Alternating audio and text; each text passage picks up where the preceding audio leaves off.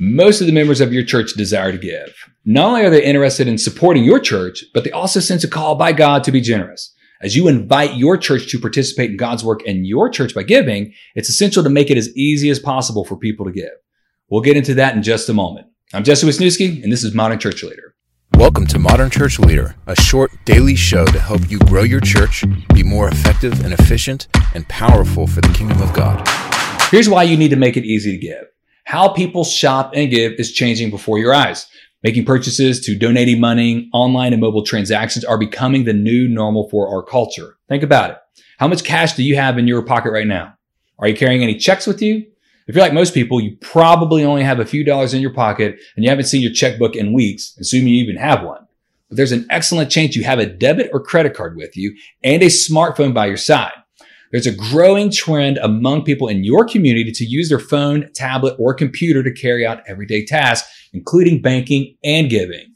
So in order to unleash generosity in your church, you need to embrace this change in the way people shop and give by providing and promoting online giving and mobile giving. In fact, most churches report an increase in giving when they offer people the ability to give online, to give with their debit or credit card, and to give through their church app or with their mobile device, which makes sense. People prefer to donate money in a way that's natural for them.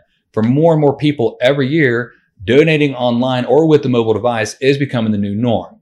Of course, you'll still have members of your church who prefer to donate with cash or checks, and that's totally fine. This will always be the case as long as cash and checks are in circulation. But as you invite people to give, remember to promote the different ways they can give on a regular basis. A lack of promoting your giving options is a surefire way to ensure no one donates online or sets up recurring giving. Don't believe me? Consider this. Based on a study conducted by Dunham & Company, the number of smaller churches, less than 200, who provided online giving significantly increased. Sounds good, right? Well, not exactly. During the same period of time, online donations to smaller churches slightly dropped, while online donations to churches larger than 200 nearly doubled during the same period of time. There are a few reasons why this may be the case, including not making online giving a priority, lack of uh, promotion, demographics, complicated technology, no church app, unavailable giving kiosk. So what's the takeaway? Simple. You have to regularly promote online giving to lead the people in your church to donate online.